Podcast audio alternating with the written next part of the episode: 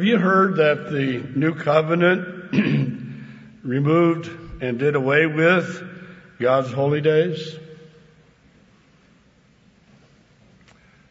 I heard a message stating that in 1995.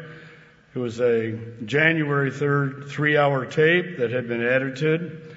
I knew that it was edited almost immediately because in Big Sandy when it was recorded, the individual that took care of recording and was the, I guess you say, the one who took care of sound in Big Sandy was also a very close friend of one of the church members in Louisville, Kentucky, which I pastored. The man was so excited about the message that he sent the message to his friend in Louisville, Kentucky, just immediately.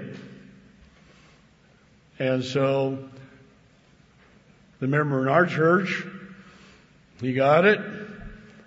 He was excited about it. He knew that there would be a lot of requests for a copy. So he made a whole bunch of copies. Now he didn't listen to everything in it. If he had, he may have not passed out what he had. And then he played the tape that came from Pasadena to be played in the churches on January 3rd, 1995. It actually had been edited and edited quite a bit in some key areas.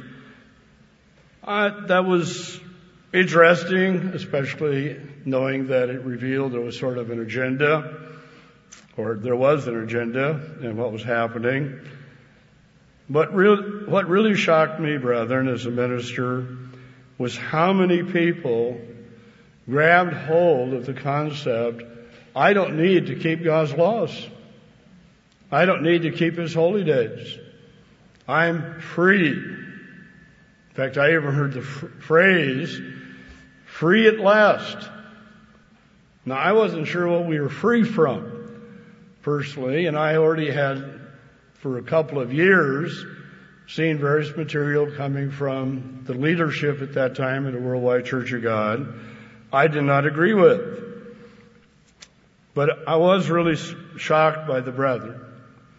How many accepted a sermon that was not well structured to prove anything, but they had a desire and I think it's important to understand that. They viewed God's laws in a way, brethren, that lacked a certain level of understanding, but also not recognizing the benefit and the value of the things we do as we obey God. And so today I want to address a subject that I hope will help you have a better appreciation of God's holy days. And the title, if you wish, is New Covenant and God's holy days.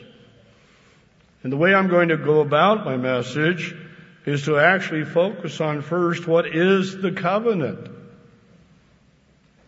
If you read the covenant and then you examine the Bible regarding it, which we will do, you'll begin to see there are certain elements of that covenant that make it very, very clear that it's very relevant to our calling, to our practices, and to God's holy days.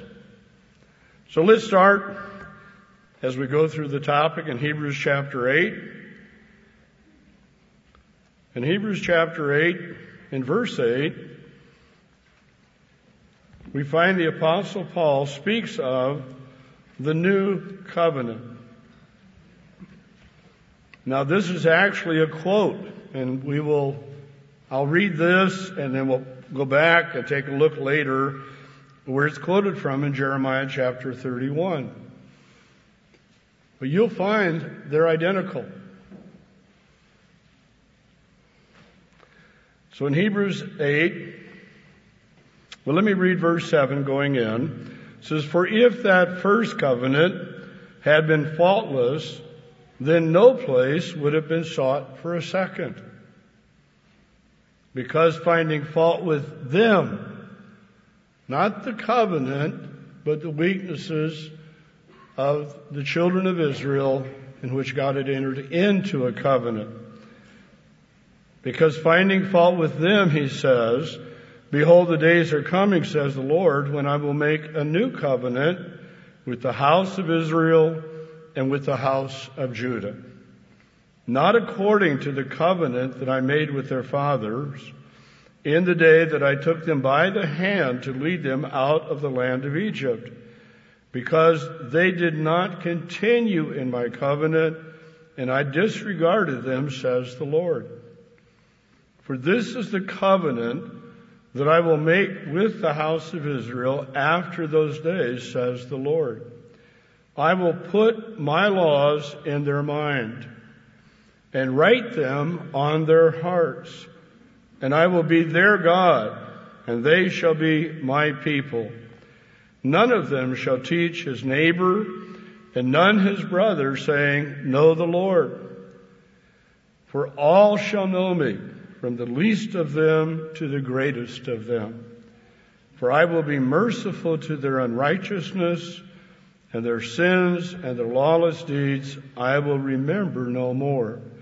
And so Paul comments, and perhaps God gave him an insight to understand, or maybe even the conditions that he could observe were such that he knew that Jerusalem was not going to last very long. Because after the book of Hebrews was given to the Hebrew brethren, inspired by God, we know that not too many years that followed, the city was destroyed. But God's people, because they listened and they were aware of God. When a voice was heard in the temple, they left. And their lives were spared. It's a very interesting account to read in the book of Josephus. And that book is basically a book of Jewish history and focuses on that time. And it's very helpful to read particularly about what happened at that, those events. So Paul said, in that he says, a new covenant. He has made the first obsolete. And it's important for us to understand that. That's a reality. The first covenant that God made with the children of Israel did not have their obedience, was not their heart, and God did disregard them says, now what is becoming obsolete and growing old is ready to vanish. Then Paul goes on to explain the focus of the new covenant, which is forgiveness and the laws of God. That forgiveness comes through Jesus Christ, our Lord and Savior. And so he expounds in chapters 9 and 10 the role of Jesus Christ now as the mediator of the new covenant. And I'll read just a couple of things. Notice verse 15 of chapter 9. It says, For this reason. Now the reason is, verse 14, how much more shall the blood of Christ, who through the eternal Spirit offered himself without spot to God, cleanse your conscience from dead works to serve the living God. For this reason, he is the mediator of the new covenant by means of death for the redemption of the transgressions under the first covenant that those who are, are called may receive the promise of the eternal inheritance. We also read in chapter 10 where again part of the statement of the covenant is repeated that's in chapter 10 verse 16. In verse 18 it says, Now where there is remission of these, there is no longer an offering for sin. In other words, Jesus Christ offered himself and his sacrifice covered all of mankind. The Creator, God in the flesh, he died for our sins. Not only did the Father, but you can read in the book of Revelation, where it speaks of the Lamb of God in Revelation chapter 5. And it's interesting to read it and, look exactly what it says, but it tells us the heavenly creation accepted Christ's sacrifice for our forgiveness It was accepted throughout God's servants and His people and His angels, all of the elders that counsel and serve Him. It's brought out and you can read that. It's very inspiring to know because it means what God is doing in our life has been accepted by the heavenly host and by our Father in heaven. And the title Lamb of God continues as you read through Revelation into the future. It's a relationship we will not forget. So brethren, when we speak of the new covenant, it's really very important. It is the foundation of the promises given to us. The promise of forgiveness, the promise of the remission of our sins, and the promise of life.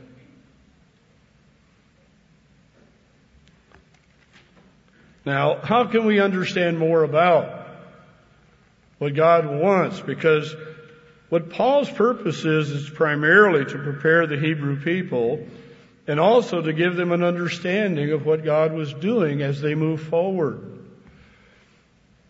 Mr. Weston mentioned something that I had recognized actually quite some time ago in a sense of where I'm going as I meditated and thought about this particular topic, God's holy days. And he mentioned in Jeremiah chapter 31 and verse 31 the covenant that God would enter into with the children of Israel when Jesus Christ is King of Kings and Lord of Lords reigning on this earth. And so we have prophecy that we can look at and look forward to what will happen and what God is going to do. And brethren, when we do that, and that's what we're going to do right now, we're going to see certain elements of the new covenant and what God is seeking in our life. Because the new covenant has purpose. And so one of the things that's revealed to us is the purpose God has. Now, I'm not going to read all of chapter 31, verses 31 through 34, but I do want you to turn to it, skim down those passages, and you will realize we just read this. We read it in Hebrews chapter 8 because he quoted it and so we know the covenant we're speaking of is exactly the same covenant the apostle Paul speaks of when he spoke to the children of Israel or the Hebrew brethren as a part of the church of God during this age, not the future coming and reign of Jesus Christ in the kingdom of God.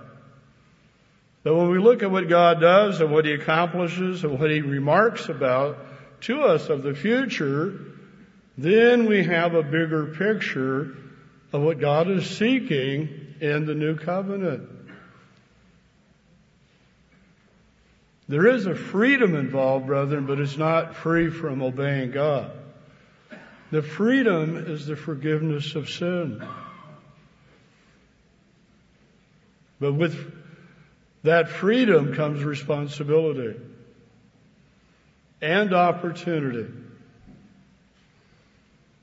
So let's notice as we read about the covenant, here is stated, and I'd really encourage you because I, I did not include all the scriptures that could be included in this sermon.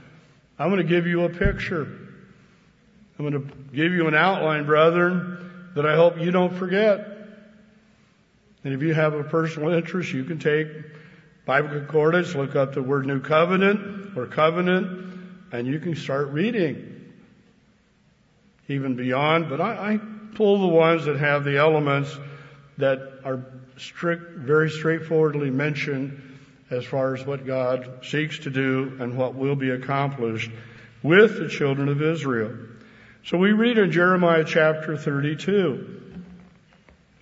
And verse 37.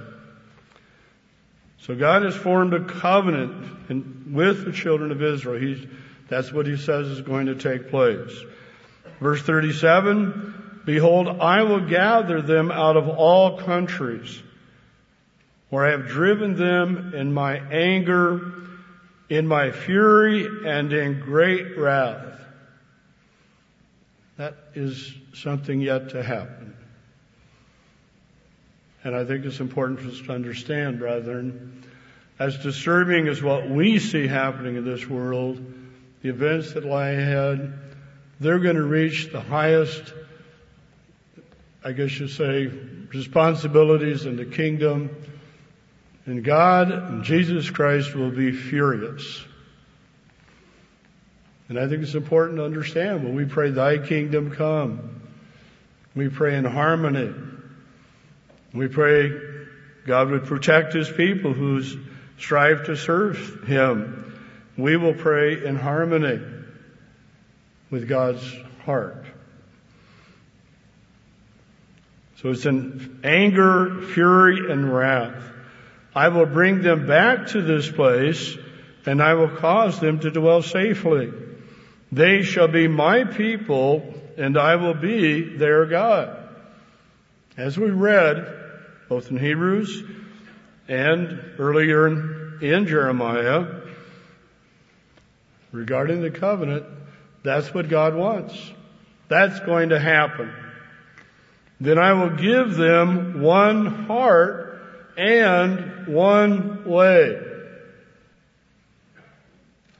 other words, God's going to touch the life of His children, and they're going to have one heart. And there's going to be one way. In the New Testament, it speaks about the way. That way is what God's servants practiced. You know, along with the concept that, well, we're now under the new covenant, Oh yes, the apostles kept the holy days and they did not eat, you know, food that they should not and so. But they were Jews. And the Gentiles didn't have to do that. And so we just sort of wash away the reality. They were God's servants.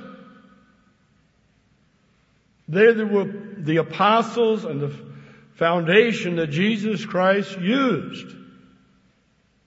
And it's clearly stated in the scripture. The church being built on the foundation of the apostles and the prophets.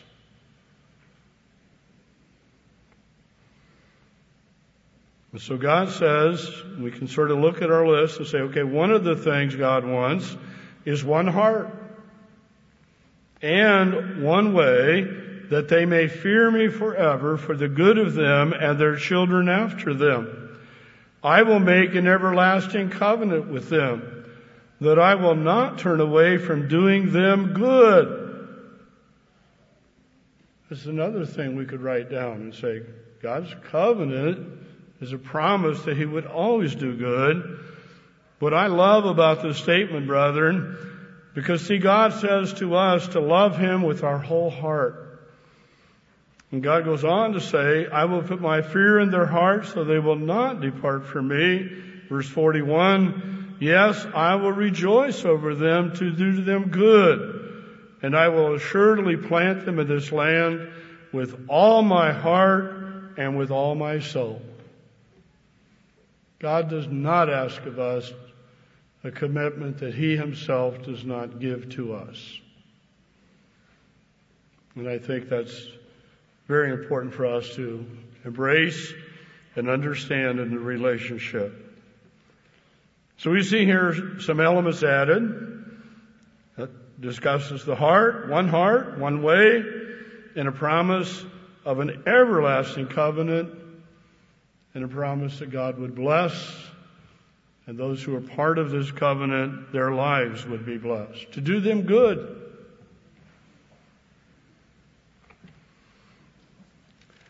In the book of Ezekiel, we also read of the covenant God established with the children of Israel.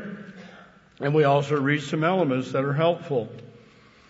In Ezekiel chapter 11, verse 19, again, it's talking about gathering the people in verse 17, assembling them from the countries where they were scattered, and I will give you the land of Israel.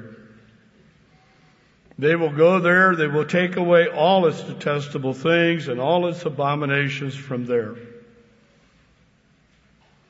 Then I will give them one heart and put a new spirit within them and take the stony heart out of their flesh and give them a heart of flesh.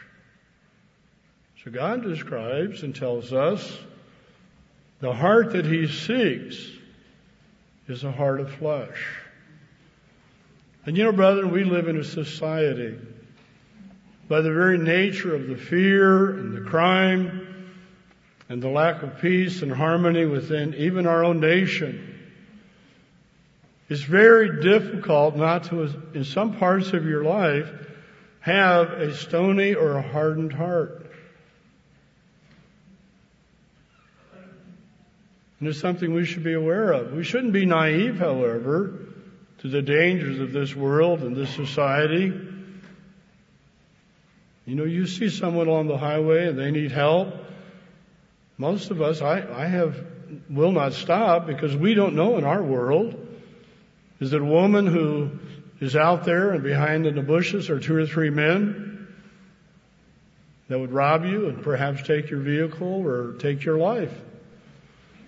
But most of us carry something where we don't have to stop to be of help. It's called a cell phone. And if there's evil intent, let the authorities deal with it. If there's a genuine need, the authorities will, they'll be there, they'll respond. It will be found out if there's something false going on. I don't know if you've had much experience with calling 911. I had an incident in my life a number of years ago. I'm not going to go into too much detail, but a truck uh, clipped and caught the front bumper of my car, and really he he was trying to protect a major accident because of a mess up of the road crew. They had uh, blocked. They put signs up saying the right lane was blocked. Come around the corner on a bridge. You're boxed in. No, it wasn't the right lane. Three lanes of traffic doing about 75 or 70 miles an hour. I think actually the bridge was 65 and then on the other side it went to 55. Bunch of trucks. I'm coming home in the evening. Truck in front of me who had moved from the right lane to the center lane, suddenly he realized no, it was the center lane that was blocked. It was a gravel truck filled with gravel because what they were doing is pothole repair on I-65. So he had nowhere to go. There were already trucks that were getting ready to move over. They saw it. They, so the only place he could go was to his left. And I was beside him. And I realized he actually honked his horn. He just got on it, sort of honking, make sure I, and I could hear his engine go from, you know, and, you know, he just, he pushed the pedal to the metal. And he moved by me. I tried to hit my brakes and I started sliding on the gravel because it was pothole repair. How close were we? He clipped my bumper. I could feel the jolt in a low rise car hauler with a complete load of vehicles. One minister told me many years ago that I would get blood out of a nickel. well, I didn't grow up with a whole lot. We, we were, in terms of this world, fairly poor. And my dad, dad had a goal, and that was when he retired from the Navy to buy property. And so we, we lived on a very tight budget. And that probably was a good thing because I learned to enjoy simple things and uh, the was blessed when God blessed me to appreciate the blessings that I received, not take them for granted. So I followed. I felt the jolt. I was supposed to exit on the other side of the bridge. I know the area, is my home.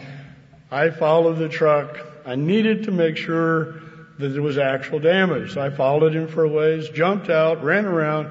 Yes, my front bumper was hanging loose and a part of it was damaged. Ran back to my car, dialed 911, had talked to my wife. I think she had mentioned you, I should dial them. Told her I was going to follow the truck. I needed uh, to get a police report. Otherwise, without it, I was going to be paying a deductible. And with it, uh, it was not my fault. And so I called, got first an officer very quickly, almost immediately.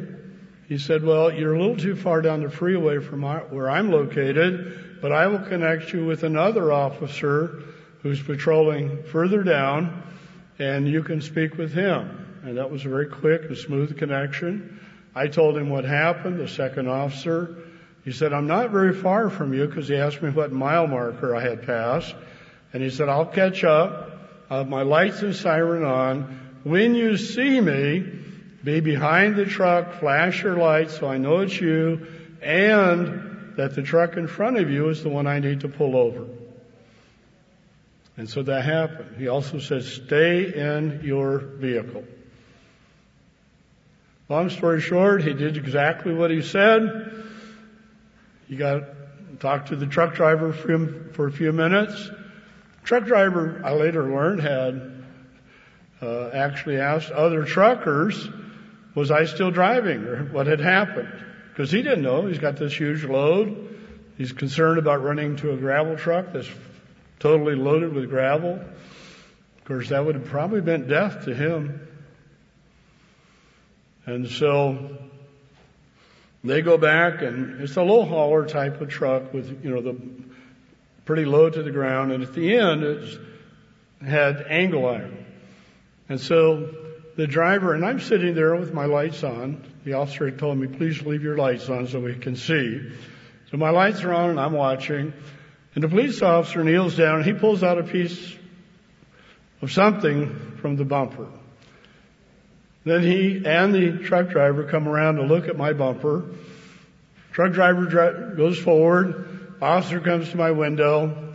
He said, Mr. Greer, there's no question what happened is what you thought happened. He said, this piece of plastic fits exactly in your bumper. It's the same color. He actually just cut a chunk of plastic right out of the, uh, because our bumpers today are plastic. And so I didn't pay a deductible. and it all worked out very well. But see, you can pick up the phone and call 911 and help someone. Not just ignore them, not drive down the highway and forget all about it. You can do the same type of thing, brethren. You know, in, in many situations where someone may need help. And so we should not allow this world to just sort of form and shape our heart. And I know that it's not only true now, but as things get far more difficult, it's going to be difficult to have a heart of flesh. And there has to be a certain wisdom. But brother, we don't want a stony heart. So one of the purposes that we can look at of the new covenant is that we would have a heart of flesh, not a heart of stone. Verse 20, that they may walk in my statutes and keep my judgments and do them. Now please note this. Because see, we've read law. And we can say, oh, the law, that Ten Commandments. But in this particular passage, what does it say? Walk in my statutes. And what are we observing today? The statue of God. There's judgments God has made that give us direction in relationship to His laws and how we should apply them. They may walk in my statutes and keep my judgments and do them. and they shall be my people, and I will be their God. So we see more of the picture of what God seeks with the new covenant. It's not disobedience. It's not life without guidance and a path that leads to the fruit of what God wants. No, it's path rather that guides us. And actually, as we obey God and we seek the things of God and we love our neighbor, our heart is touched in the way that God wants. Let's move on. In Ezekiel chapter 20. In Ezekiel 20, I will, I, I just, uh, this particular chapter holds a scripture or passage that I, I think is just something to always remember. You know, earlier in chapter 20, from where I am going to read later in verses, uh, what, 42 and 44, but I'd like to read to you what God says in verse 32. Because the children of Israel, they, they turned away from God, they sought idolatry, and God says, what you have in your mind shall never be. Not going to happen. Now for a while, yes. What you have in your mind shall never be when you say, we will be like the Gentiles, like the families in other countries serving wood and stone. As I live, says the Lord God, surely with a mighty hand, with an outstretched arm, and with fury poured out, I will rule over you. You know, the Bible speaks of a rod, a rod of iron, powerful thing if you carry it. It can do a great good, deal of good too. And if somebody needs to be thumped in the head, it'll do the job. but I, I, love the passage because it shows us when God says, with all my heart and with all my soul. And in this case, of course, it has to do with the fact that the children of Israel persisted in their disobedience. God would forgive, they would repeat it. Just go back and forth, and finally God had enough. Don't let that be true in our lives, brethren. We all have weaknesses and faults we struggle with. There's things that perhaps were part of our youth or our life's experiences. Some things are hard to move by. And so we have to sort of deal with them. And maybe deal with them all our life. But brethren, don't let whatever you deal with cause you to lose hope. You're not going to die in this flesh perfect. And God will see your heart and your intent. God tells us He sees the intent of the heart. So just don't give up. Just keep working and trying to grow in the things that you struggle with. Keep asking God to be patient with you and help you. But let's notice verse 42. Because I'd like to show you another element that is a part of the covenant. Verse 42, then you shall know that I am the Lord when I bring you into the land of Israel, into the country for which I raised my hand in an oath to give to your fathers.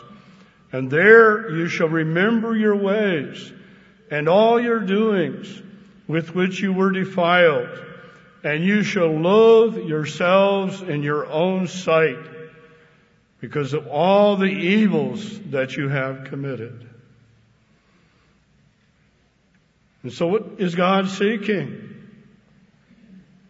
I think all of us know the answer to that. It's called repentance. It's called godly repentance. A repentance towards God.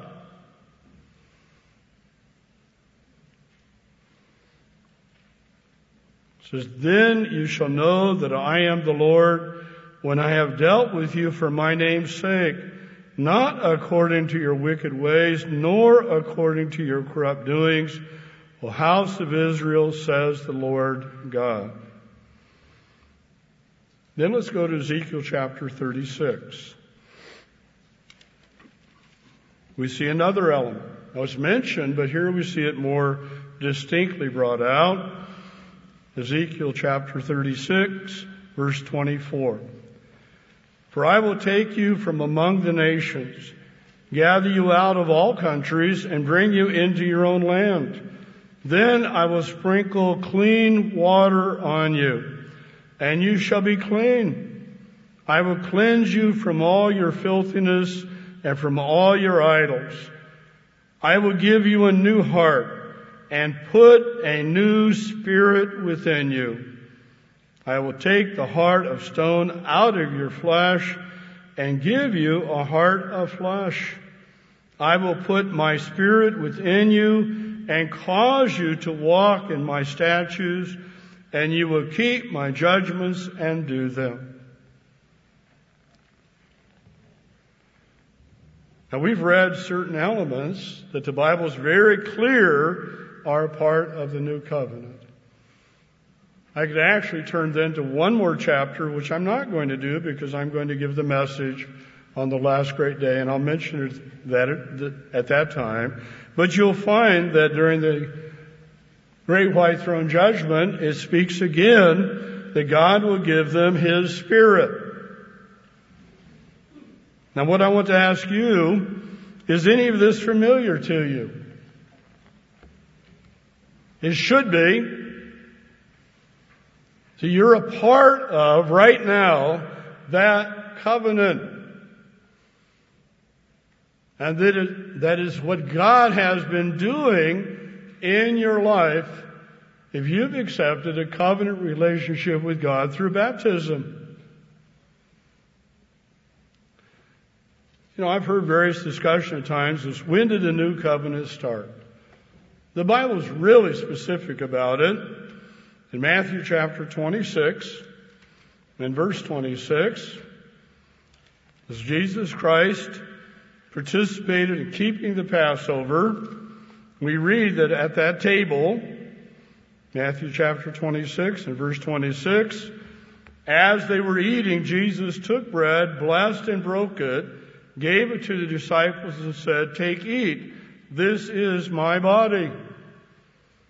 Then he took the cup, gave thanks, gave it to them, saying, Drink from it, all of you. For this is my blood of the new covenant. You kept the Passover. You're observing a covenant relationship with God. It's not a covenant you renew, brethren, but it is one where God wants us to remember. It's interesting in baptism, you know, we enter various relationships with God. Baptism is generally one you don't tend to forget. Somebody puts you underwater. And when we baptize somebody, we don't tend to just push them down this way. Lean them back. When I was a youth, anybody when I was swimming or I was out in the ocean or whatever. My dad was in the Navy, lived in Florida for a part of my life. You know, I was around water a lot. Somebody comes behind you and jerks you backward in the water.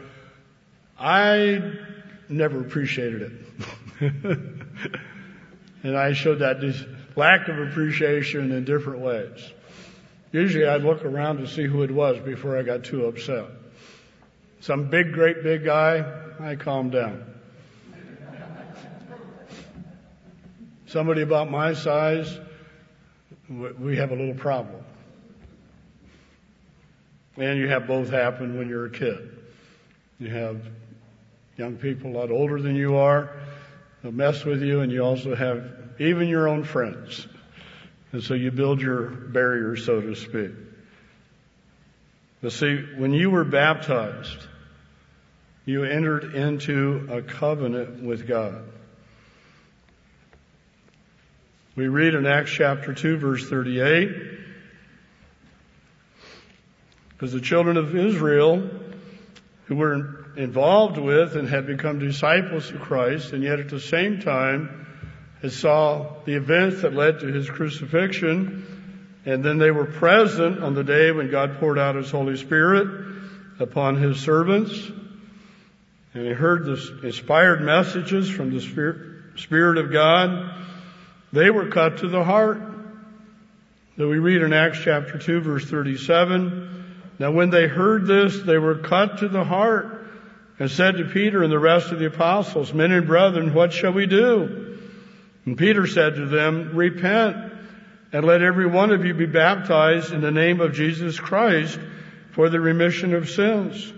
And you shall receive the gift of the Holy Spirit. For the promises to you and to your children and to all who are afar off, as many as the Lord our God will call. And we know, brethren, from keeping God's holy days, that involves everyone. Not necessarily now, but as we look at God's holy days, God reveals to us the future.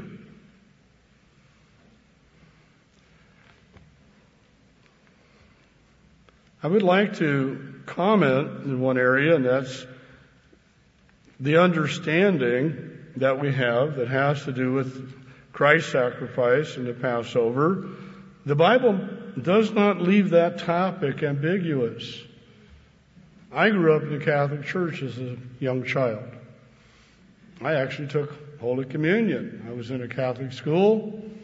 I don't have a great deal of memory but when my mother died and brought home some of her things, going through various boxes, I actually came across a picture of myself at my first Holy Communion. That's Catholic terminology. And there was a ribbon, I think, and a rosary, and a prayer book. They were all given to me at that time and that occasion. And then after that, being in Catholic school and remained with the Catholic Church for a period of a number of years. I was a teenager when my parents first pulled away and began to attend the Radio Church of God and then later the Worldwide Church of God. And that wasn't in Eugene. We moved in Eugene about a year later.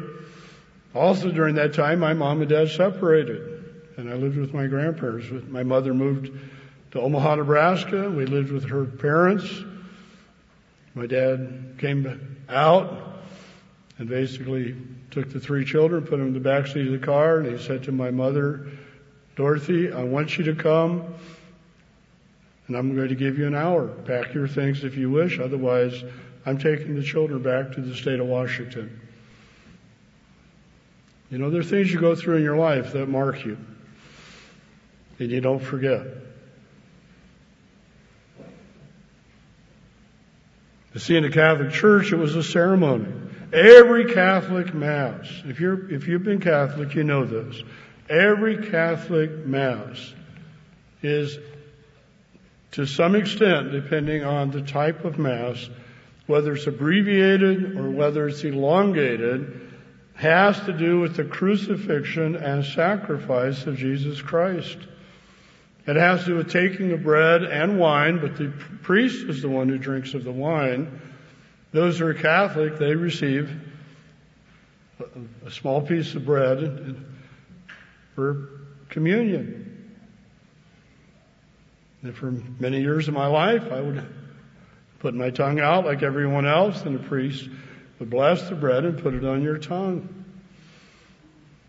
I also remember being pretty young We'd go to confession, and then we would do penance. Penance is so many Hail Marys, Our Fathers, maybe even Apostle Creed. And of course, you're doing this with your classmates and friends. And it wasn't very long, just as kids, you figured out, boy, Joey has a really long repentance. He's been praying there a long time. I wonder what Joey did. And so you get this sort of, unfortunately, attitude and spirit about repentance and about sin that when God calls you, you have to face and you have to address it. And you have to realize that all of that has to change in your mind and heart. Because God isn't looking for repentance. God's looking for repentance. So in the book of John, Jesus made it really plain, brethren, when we partake of the symbols of His sacrifice, when we eat of His flesh and drink of His blood, it means something other than ceremony. Now I'm going to just read a couple passages. John chapter 6, verse 54 says, Whoever eats my flesh and drinks my blood has eternal life, and I will raise him up at the last day. For my flesh is food indeed, and my blood is drink indeed. He who eats my flesh and drinks my blood abides in me, and I in him. As the living Father sent me, and I live because of the Father, so he who feeds on me will live because of me. And of course, Mr. Meredith drummed it to all of us that Jesus Christ must live in us. So we look at the new covenant and God's holy days. We see the first step of our personal life. We see the fact that we were baptized, and in the holy days, we find the very first holy day being an integral part of that covenant relationship. We read in 1 Corinthians chapter 11, the apostle Paul said, verse 25, in the same manner he also took the cup after supper saying, this cup is the new covenant in my blood. This do as oft as you drink it in remembrance of me. How oft do we do it? And when we do it, when is it? It's on the Passover.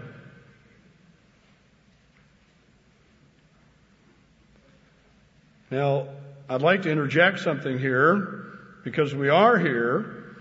The apostle Paul was touched by this because when he kept the Passover as a Pharisee, was not when Jesus observed the Passover and the Passover evening.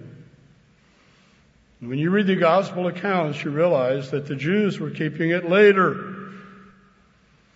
Paul says, right here in 1 Corinthians 11 verse 23, for I received from the Lord that which I also delivered to you, that the Lord Jesus on the same night in which he was betrayed took bread. Please understand that for the apostle Paul, that was very personal. And we know he went to Jerusalem. We also know that Paul said that whether it was in vision or in reality, that God had taken him up to the third heaven. And we know that he said he was taught at time by Christ.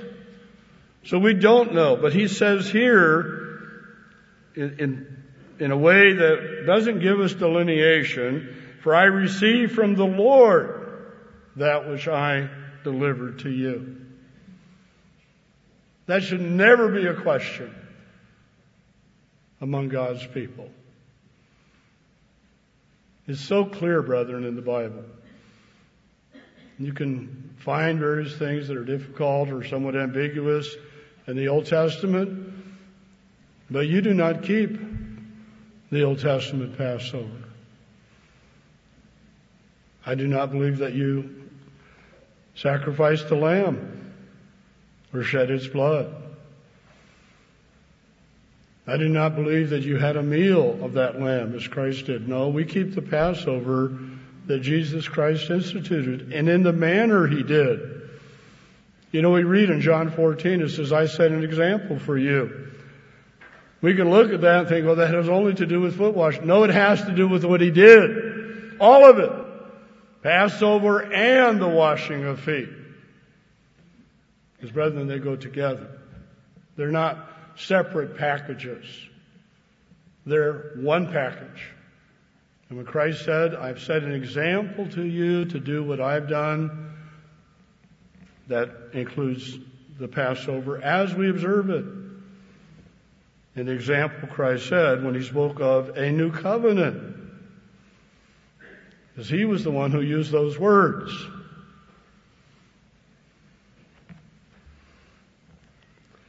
I mention this because part of what we're seeing is what Paul describes in Colossians chapter 2 and verse 17. And that is, Paul speaks of keeping God's holy days as a shadow of things to come. Let's notice this. Verse 16, Colossians chapter 2. We have literature if you do not understand this passage in the context of it and what is being explained. The simple truth is the Gentile brethren in Colossia were keeping God's holy days. And Paul's explaining to them, verse 16, so let no one judge you in food or in drink or regarding a festival or a new moon or Sabbath. Why would anybody judge somebody for something they're not doing? But the article gives you even more depth and help. I'd like to point out, which Paul says, which is part of what I'm saying to you today and the message I want to get across, which are a shadow of things to come. He goes on to say the body is of Christ, or the body of Christ. When you look it up in original language, is is not present. It's just simply a statement. Now, how does that statement relate to? It doesn't make sense if you don't look at verse 16. Let no one judge you but the body of Christ. In other words, God did and Paul understood commit to his servants the responsibility, whether it do, has to do with the new moon or the calendar or the observance of God's holy days. Now, brethren, in the New Testament, when we recognize that we are already participants in the new covenant, what else do we see about God's holy days that are revealed to us? One is we see obviously the conditions of baptism. When you were baptized, you accepted Jesus Christ as your personal Savior, Lord and Master, great high priest, and soon coming King. You know, that's exactly what's going to happen in the millennial reign of Christ, the children of Israel and the rest of mankind.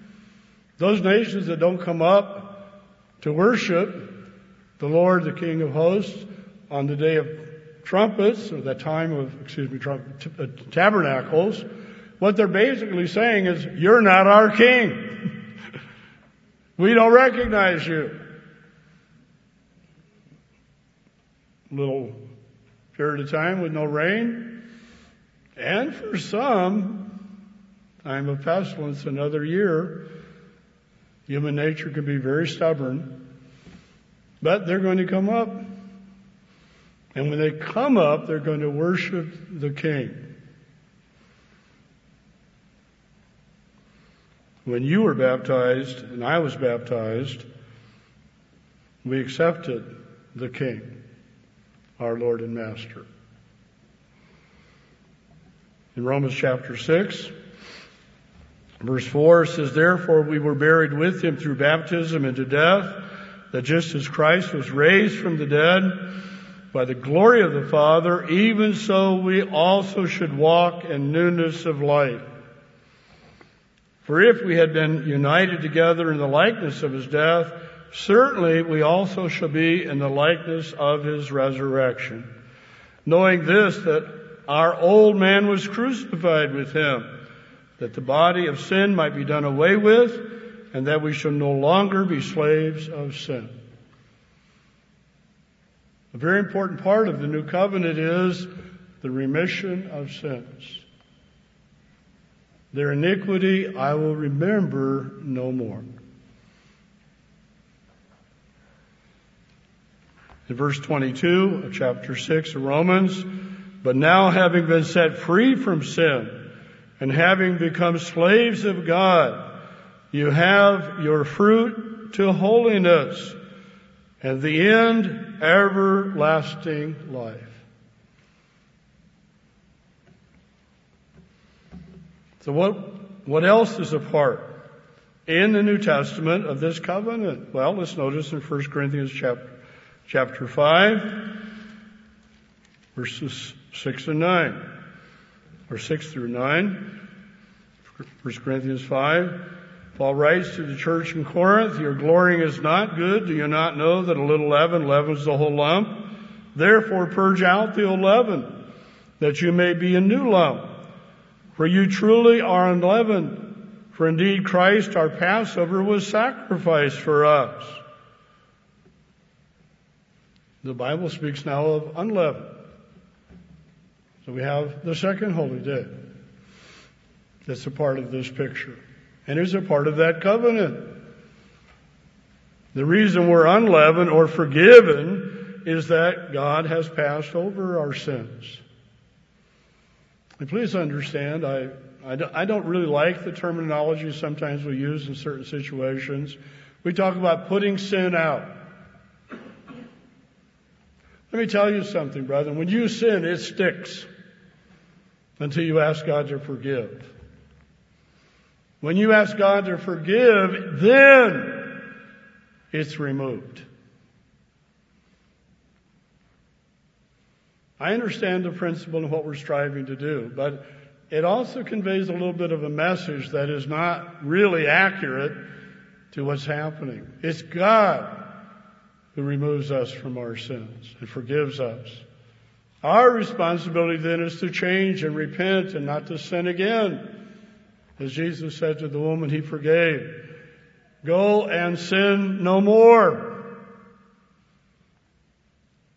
And so what we learn through being unleavened is to not continue in sin. We ask God to remove it and to put it out. Now that's not a great big deal. I understand what we're trying to do. But I think it's helpful to just look at it and realize that's the process. Now we've already discussed, and I'm not going to turn back to it, the next holy day is the day of Pentecost. That's exactly what happened in Acts chapter 2. In the New Testament church, among the servants of God, God poured out His Spirit. We now have three of the holy days that we observe.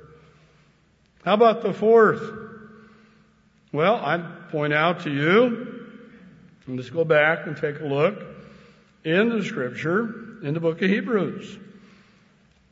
Because it tells us that the mediator of the covenant in chapter 10, in verse 12, it says, But this man, after he'd offered one sacrifice for sins forever, sat down at the right hand of God.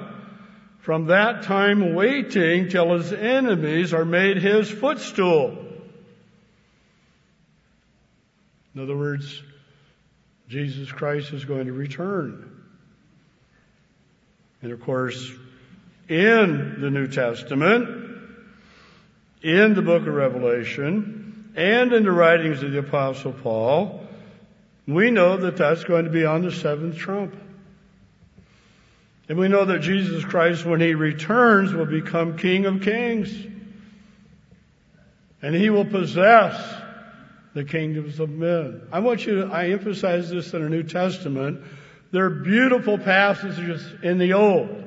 But see, there's somebody out there and has in the past effectively told thousands of people who kept God's holy days were present at the Feast of Tabernacles, brethren that I served and I knew and I was broken by to see walk away from the truth. So let's, I'm going to kind of keep it New Testament, New Covenant. So we recognize that Christ returns on the seventh trump, it's New Testament, Corinthians, Revelation. We have the Day of Trumpets. The next holy day we observe is the Day of Atonement. Well, very clearly, we have that clearly revealed to us in Revelation chapter 20 as Satan is taken, he's bound, and for a thousand years removed from society. Along with that, the Bible has given us very clear information in 2 Corinthians chapter 5 what God has done and doing and that we are reconciled to God. Let's notice 2 Corinthians chapter 5 and starting in verse 17. Therefore, if anyone is in Christ, he is a new creation. 2 Corinthians 5 verse 17. Old things have passed away. Behold, all things have become new. Now all things are of God, who has reconciled us to himself through Jesus Christ, and has given us the ministry of reconciliation. We observe something that happens and will happen in the future. It actually is given to us in the Old Testament. Two goats were taken out. One was sacrificed, one was set and released in the wilderness. But I want you to understand the reconciliation in our life has already taken a step and taken place because we have access through Jesus Christ to our Father. That is, that God was in Christ reconciling the world to himself, not imputing their trespasses to them, and has committed to us the word of reconciliation. Now then we are ambassadors for Christ. As though God were pleading through us, we implore you on Christ's behalf be reconciled to God. And brethren, that's a very clear reason we should not be involved in this world's politics or honestly be a part of what's going on in this society. We need to withdraw ourselves from it and pray, Thy kingdom come.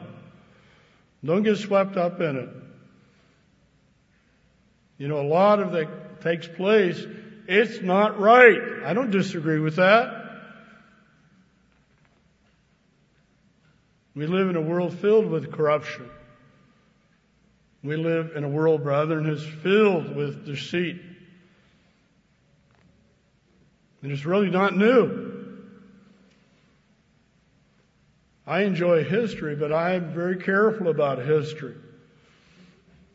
I've seen people, you know, quote a history book and maybe it's only one source and it's very important. Let me ask you a question. Who wrote the history? And who was paying the individual's keep? Well, many, many times it was a king or an emperor. And if you didn't write what the king wanted or the emperor wanted, were you fired? Probably not. You were probably beheaded or crucified or hung or simply cut in half with a sword. What would you write? if you were a historian in that position. That's, you get the picture. That's why I'm a little cautious about are there things in history that are corroborated by different people in different countries? Yes. And it's interesting the things in history that are really important. The things that are important to help us to understand certain events and when they took place they have support. We get all involved in something. Somebody wrote a book or they said this or that and they claim a certain proof and you cannot corroborate it. Just move on. Many times what they want to do is sell their book. The things that are really straightforward that have to do with things that God's seeking, brethren, which is the changing our life and, and changing our heart and drawing close to Him and understanding what the future holds. Those are the things that are, are most important. And of course, with that, our relationship to God. We've gotten up to atonement. Then we ask the question, what about the millennial reign of Christ? What could be clearer and give more definition to Revelation chapter 20? But there's other passages in the New Testament that speak of the fact that God's saints will return and will be resurrected and that we'll ever be with our Lord. In other words, what I want to point out to you is all of God's holy days are a part of things that are given to us in the New Testament. When Jesus Christ spoke of his disciples understanding what the world did not, and what we understand, brethren, what the world does not, he was speaking of events that have to do with the day of judgment. Matthew chapter 11. And he was speaking of comparing what he faced where he did his mighty works and what the reaction was. And so I'll just read one verse and then the part that applies that I'd like to point out.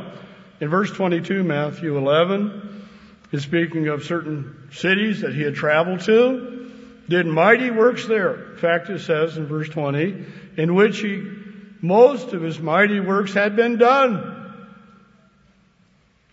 They didn't listen. They didn't repent. Verse 22, I say to you, it will be more tolerable for Tyre and Sidon in the day of judgment than for you. He says the same regarding Capernaum and, and how they reacted, and he said it would be, if what he had, did, had done in Capernaum had been done in Sodom, they would remain to this day. And so we read verse 25. At that time Jesus answered and said, I thank you, Father, Lord of heaven and earth, that you have hidden these things from the wise and prudent and have revealed them to babes. Even so, Father, for so it is seemed good in your sight. In other words, God had his purpose. And what I'd like to point out today is the relationship between God's holy days and the new covenant. See, brethren, in God's holy days and the observance of them, we see how. You know, there are questions we can ask. How, when, why? Keeping God's holy days gives us how. How is God going to fulfill that promise of a covenant and the remission of sin to all of mankind? You understand and I understand. Is there anything that touches you that actually gives you more a heart of flesh than to know that every single human being, if they've not just simply known the truth and rebelled, will be resurrected. Because that will take place in the great white throne judgment. Those that live on into the millennium will actually be under the leadership and rulership of Christ. And they will have the blessings of that covenant, even as we should have and do have if we're close to God as a part of our life. But the understanding of that, where did it come from? From keeping God's holy days.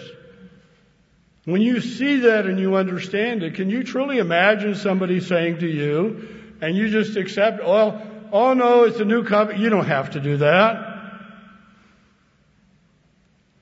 No, because when you understand why and how, you're not deceived that the Bible speaks of, and I think is important, is that we love the truth. But by keeping God's holy days, brethren, we understand how, how God's going to carry out a plan. There's going to be a physical resurrection. We know there are going to be millions of people that will live through a thousand years.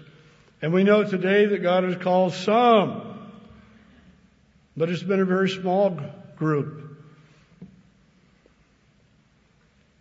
And it's a blessing to have been called today, brethren.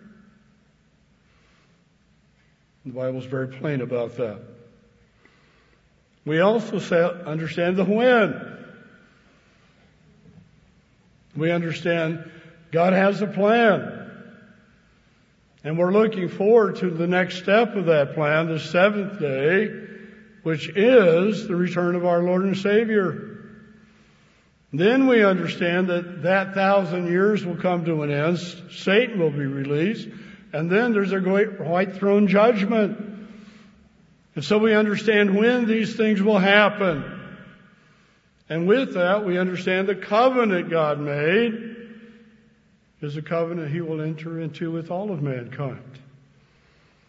We also understand why God has a purpose. And that is he desires salvation and relationship with all of his children. That's because we keep God's holy days. I hope you'll take time and go through the scripture. I, there are many, many passages, brethren, I did not touch upon. But I know I've outlined enough, and you're here, that I gave a sermon one time and I was asked by uh, someone I have a lot of respect for in our ministry. And he said to me, I've never heard that preached before. And I was sort of taken back and I said, well, it's in the Bible. and, and the individual chuckled as he nodded his head in agreement. And what I'm saying to you, I've not heard preached before. But I know you know it's in the Bible. And you can take the notes and go through the sermon. You can use the concordance. And than you will find it's very big in the Bible. It reminds me, and I'll tell you a little incident in my life.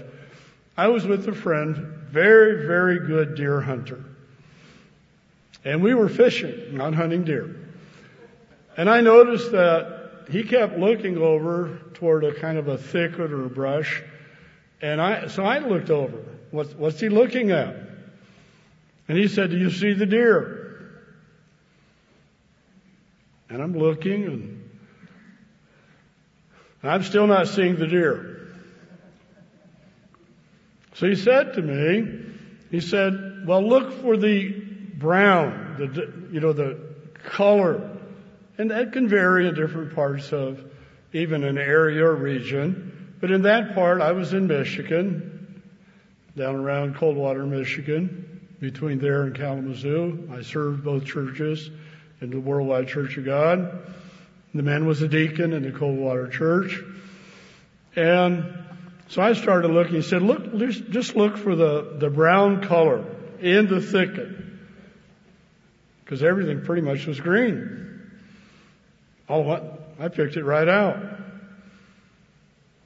He said, now focus on the brown and start looking because as you look, you will begin to see an outline of brown. It would be coming through the, the sort of the thicket of the, and you know what? I begin, there's a deer. And I realized I didn't know whether it was a, a buck or a doe. And so I, I realized immediately why he was really focusing because it wasn't really easy to tell. Now this man was extremely successful bow hunter. I think at that time in the state of Michigan he could get three or four tags. He always filled his tags. Sometimes he could get a doe and other times he had to get a buck. But I never knew of a time, and I lived there for eight years, when he didn't fill all his tags. And so I realized what he was looking for. He wanted to know, is that deer a buck? And if it was, he was coming back. not then, not in the summer, but in the fall. because it was an area where I know he had access. You know, brethren, there are things in the Bible that right in front of us. We know them, we see, but we don't connect the brown or the dots. But when we do, they're plain. And I trust today what I've said is plain. And I'd like to encourage you to realize the tremendous truth that God's given to us, the understanding we have, and brother, the responsibility we have. I've mentioned please study. God says prove all things. And God also tells us to love the truth. So we're here to rejoice. And one of the things we rejoice in, brethren, that's so important is the knowledge and understanding that God has given to us about life. Our life, the life of those we love, and the life of our brothers and sisters of mankind in which we share this planet.